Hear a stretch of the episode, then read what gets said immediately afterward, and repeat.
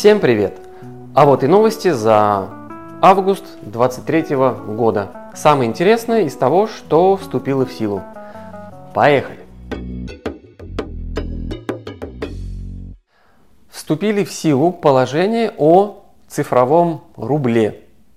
Насколько я разобрался в вопросе, э, цифровой рубль как цифровая валюта в принципе основаны на технологии блокчейна – и если оставить за кадром всякие технические тонкости, то э, технология позволяет э, оставлять след э, в цепочке событий. Иными словами, по задумке, видимо именно для этого он и вводится, цифровой рубль позволит отслеживать всю цепочку, э, в каких руках он побывал. И самое главное, э, в итоге он был потрачен на э, необходимые нужды или нет. Естественно, это очень важно, когда государство выделяет какие-то бюджетные деньги на что-то, неважно что. И, соответственно, благодаря этой технологии можно будет отследить, в чьих руках он оказался. Это как бы хорошо в глазах государства, с другой стороны, это вопрос уже тотального контроля, а в то же время, если эта технология применяется и будет применяться именно для вот целей, которые я обозначил, то почему бы и нет. С 1 августа увеличен утилизационный сбор. Напомню, что утилизационный сбор э, введен по сути, это аналог ввозной таможенной пошлины, но под соусом утилизационного сбора. Он был введен, когда Россия вошла в Всемирную торговую организацию, по условиям которой запрещается давать э, преференции внутренним производителям по отношению ко внешним производителям, ну, чтобы рынок как бы был открытый, открытая конкуренция, бла-бла и все такое. И вот э, Россия так вышла из положения, учитывая, что европейцы топят за всякую зеленую энергетику, э, за борьбу с мусором и прочее, то под соусом утилизационного сбора вот э, как бы ввозную пошлину оставили. С тех пор сами мы видим, как мир поменялся, но утилизационный сбор остался, и вот он какой-то Э, через какой-то период времени всегда индексируется. И в этот раз снова он индексируется в среднем от полутора до почти четырех раз. Соответственно, стоимость автомобиля увеличится. Жители России давно не удивишь вечно повышающимися ценами. Для новых регионов установлены особенности техосмотра автомобилей. И сказано, что техосмотр можно не проходить э, до 1 января 2026 года. Вопрос не в том, что как бы людям не до техосмотра, а в том, что инфраструктура соответствующая не создана. Опять же, понятно почему, потому что не успели еще. Изменения по проверкам. Раньше все проверки производились нежданно-негаданно, ну или там по каким-то планам, в любом случае, э, как э, проверка предполагала обнаружение каких-то нарушений, потому что ходила даже байка, не байка, но как бы принцип, что если э, нарушение, точнее так, проверка не может пройти без обнаружения нарушений, потому что иначе фиговая была проверка предполагается, что типа нарушения есть всегда. И вот с августа этого года вводится такая штука, как профилактический визит. То есть идея в том, что э, проверяемый как бы приглашает на тест-драйв, если так можно сказать, чиновника э, с э, как бы, ситуацией, которую чиновник проверяет, и просит ему подсказать, чего и как нужно установить, устранить, исправить. Когда началась спецоперация, по трудовому праву начались вопросы. А, по закону, с одной стороны, получалось, что нужно таких людей увольнять. А, в то же время все понимали, что люди уходят не по своей воле. Затем чиновники приняли изменения в законодательство трудовое, что Э, трудовой договор не расторгается, а просто замораживается, на это время берут кого-то другого, затем тому, кто вернется, нужно место там, то есть ну, какая-то целая история была придумана с этим вопросом. И а некоторые организации, особенно крупные, готовы были э, продолжать финансировать своих сотрудников, выражая тем самым спасибо, как говорится, за службу. Но закон это не позволяло делать, потому что раз договор приостановлен, соответственно, э, никакую работу работник не оказывает, а раз так, то в связи с чем зарплату ему платить. получался вот такой юридический казус. И вот с августа этого года разрешили выплачивать деньги тем, кто ушел на службу в, этот, в это непростое время. Но назвали это не зарплатой, потому что работы-то как бы нет, а назвали это материальной помощью. Теперь Выезд за границу для военнообязанных, когда идет рассылка повесток, прям будет запрещаться мгновенно. А, власти установили правила, по которым, я вот смотрю, ну, если не пересказывать их, то суть проста. Решение о запрете выносится в тот же день, когда повестки рассылаются, и уже в течение дня, соответственно, все это попадает в базы, органы власти друг с другом обмениваются, и все, и ты приходишь в аэропорт, и тебя уже там никуда не пустят, а развернут. Иными словами, заметно, что Минобороны провело э, серьезную работу над ошибками. Многие вещи сейчас как бы исправлены, в том числе вот технология вручения повесток. С июля на территории России запрещена деятельность организаций, которые не имеют официального представительства в России. То есть всякие там псевдомеждународные э, шарашки, которые по сути занимаются вербовкой э, людей, которые готовы поуправлять беспилотниками, которые готовы что-то передать, какие-то сведения службам иностранных разведок, иностранным службам. И, соответственно, получалось ерундень, непонятно кого наказывать, непонятно откуда ноги растут и э, сложности с каким-то администрированием этого вопроса. И вот э, власти, э, введя обязанность иметь представительство в России э, любой международной организации, потому что деятельность без этого считается теперь Э, правонарушением, а если с административным, а если с первого раза не понял, то аж уголовкой. И вот с августа вводится ответственность за э, то, что ты принимаешь участие в деятельности вот таких организаций, которые не имеют официального представительства в нашей стране. И для для тех, кто решил поразвлекаться впервые, штрафы подобного рода от 3 до 5 тысяч на граждан, для э, должностных лиц до 50 тысяч, на фирмы до 100 тысяч рублей. А те, кто с первого раза не понял, будет уголовка. Так что вопрос серьезный и стоит сто раз подумать, прежде чем э, распространять э, какие-то непонятные идеи непонятных организаций, которые в России не присутствуют, тем более в такое непростое время. Бизнесу известно, что копии учредительных документов можно получить в налоговой. Платишь пошлину, получаешь копии учредительных документов. При этом это может сделать, в принципе, много кто. И вот с августа этого года теперь эти вещи можно получать не на бумаге, а в электронном варианте и бесплатно. Че, блин, раньше не сделали?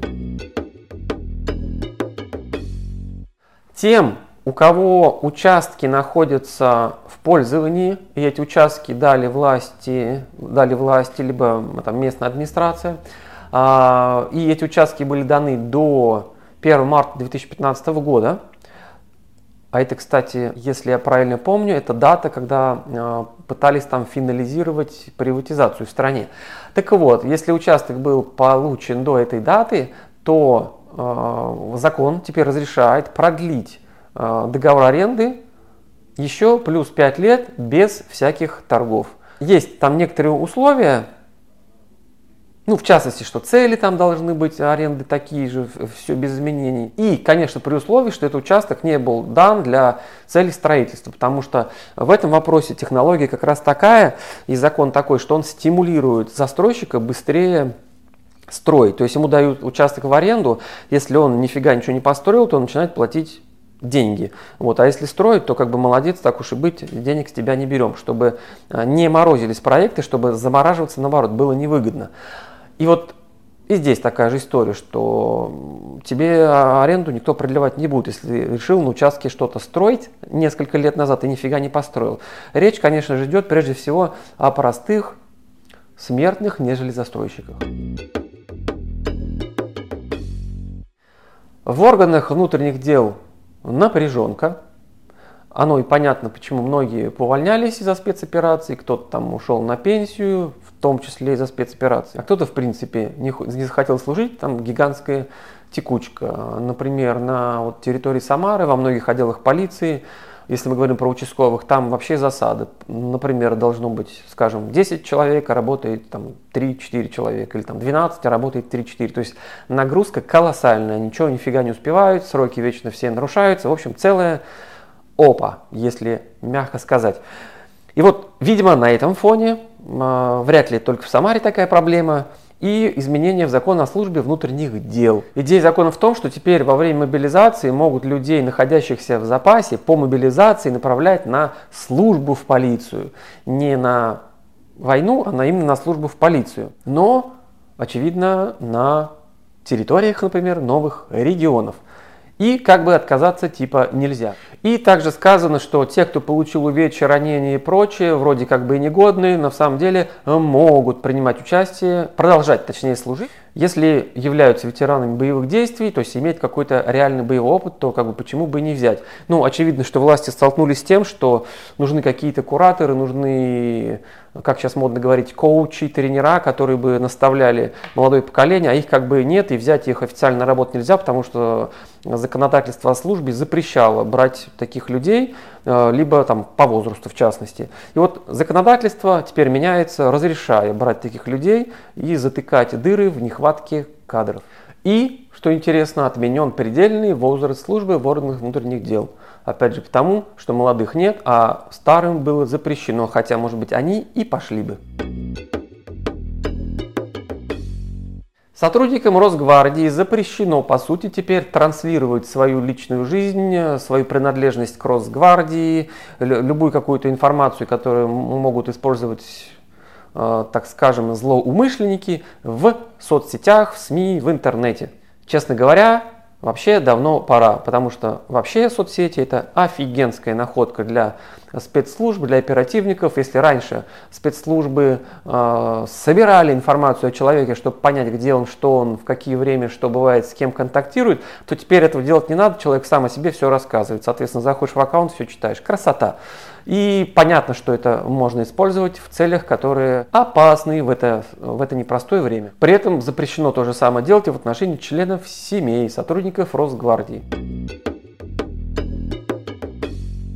Военнослужащим теперь разрешено заключать контракт на срок менее чем один год. Эта э, схема работает в случае всяких вот э, непредвиденных ситуаций, как спецоперация, и очевидно, что и полгода это офигенский срок пожить в таких условиях. И как бы полгода не год.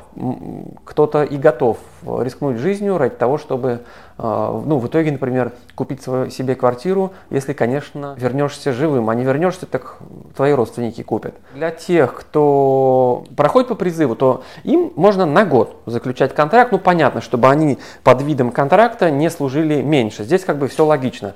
Но если те, кто находится в запасе, то есть, по идее, уже свое как бы отслужили, отстрелялись, так скажем, то им дано право проходить службу по контракту на сроки меньше, чем один год. В период службы по мобилизации, то есть опять вот в таких непростых условиях, э, всякие испытания, которые предусматривают, ну, так скажем, испытательные сроки, которые предусматриваются законодательством, они не включаются, не работают. Человека сразу берут на полную катушку, и он идет служить как, как обычный военнослужащий, который как будто бы уже давно служит.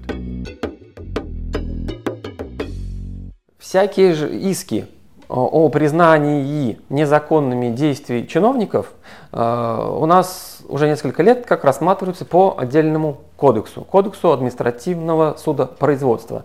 И в эти правила теперь внесены вот с августа следующие изменения. Во-первых, суд может направлять всякие извещения, э, общаться со сторонами, иными словами, э, электронным образом, а не рассылая повестки голубями.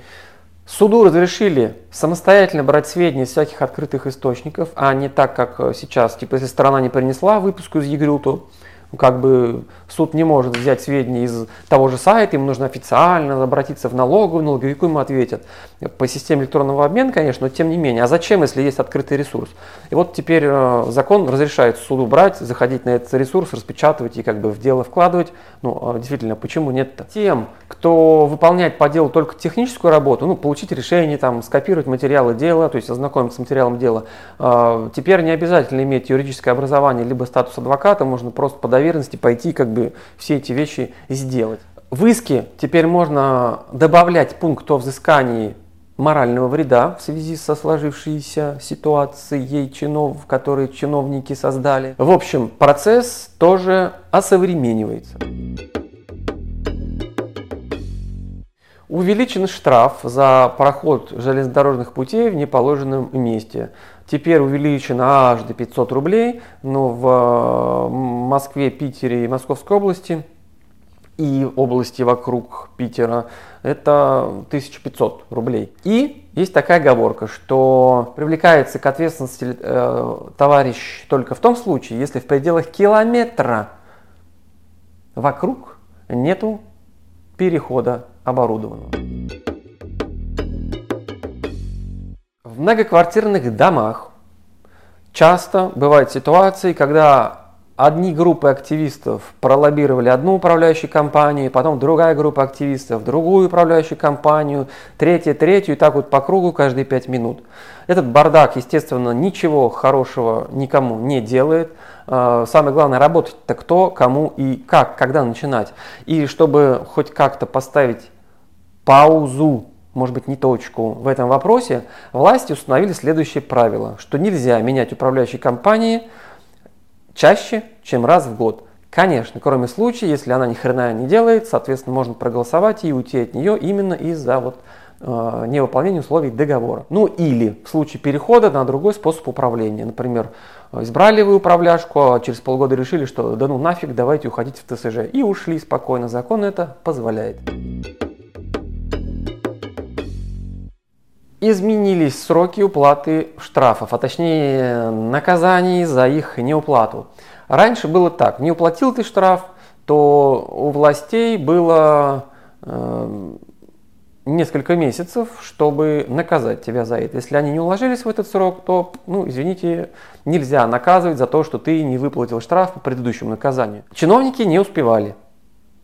Причины сейчас не будем обсуждать. Факт, что не успевали и очень часто. И что делает государство? Вместо того, чтобы разобраться, а почему не успевают, вместо того, чтобы создать условия, чтобы люди шли работать в органы власти, власти, э, законодатель установ... увеличивает срок привлечения к ответственности за э, вот по статье, которая штрафует за невыплату, соответственно, штрафа по изначальному наказанию. Уж за год чиновник точно успеет. Видимо, в этом главный посыл. Для тех, кто проходил службу в новых регионах России, теперь э, служба в, на должностях, когда эти регионы еще не были российскими, будет включаться в стаж службы теперь, когда эти регионы стали российскими. Таким образом, все то, что было отработано раньше, будет государством учитываться, соответственно, при выходе на пенсию и получении пенсии. Небольшая новость для бизнеса. Теперь для цели освобождения от НДС лимит на расходов на рекламу повышен. Вместо 100 тысяч теперь будет 300.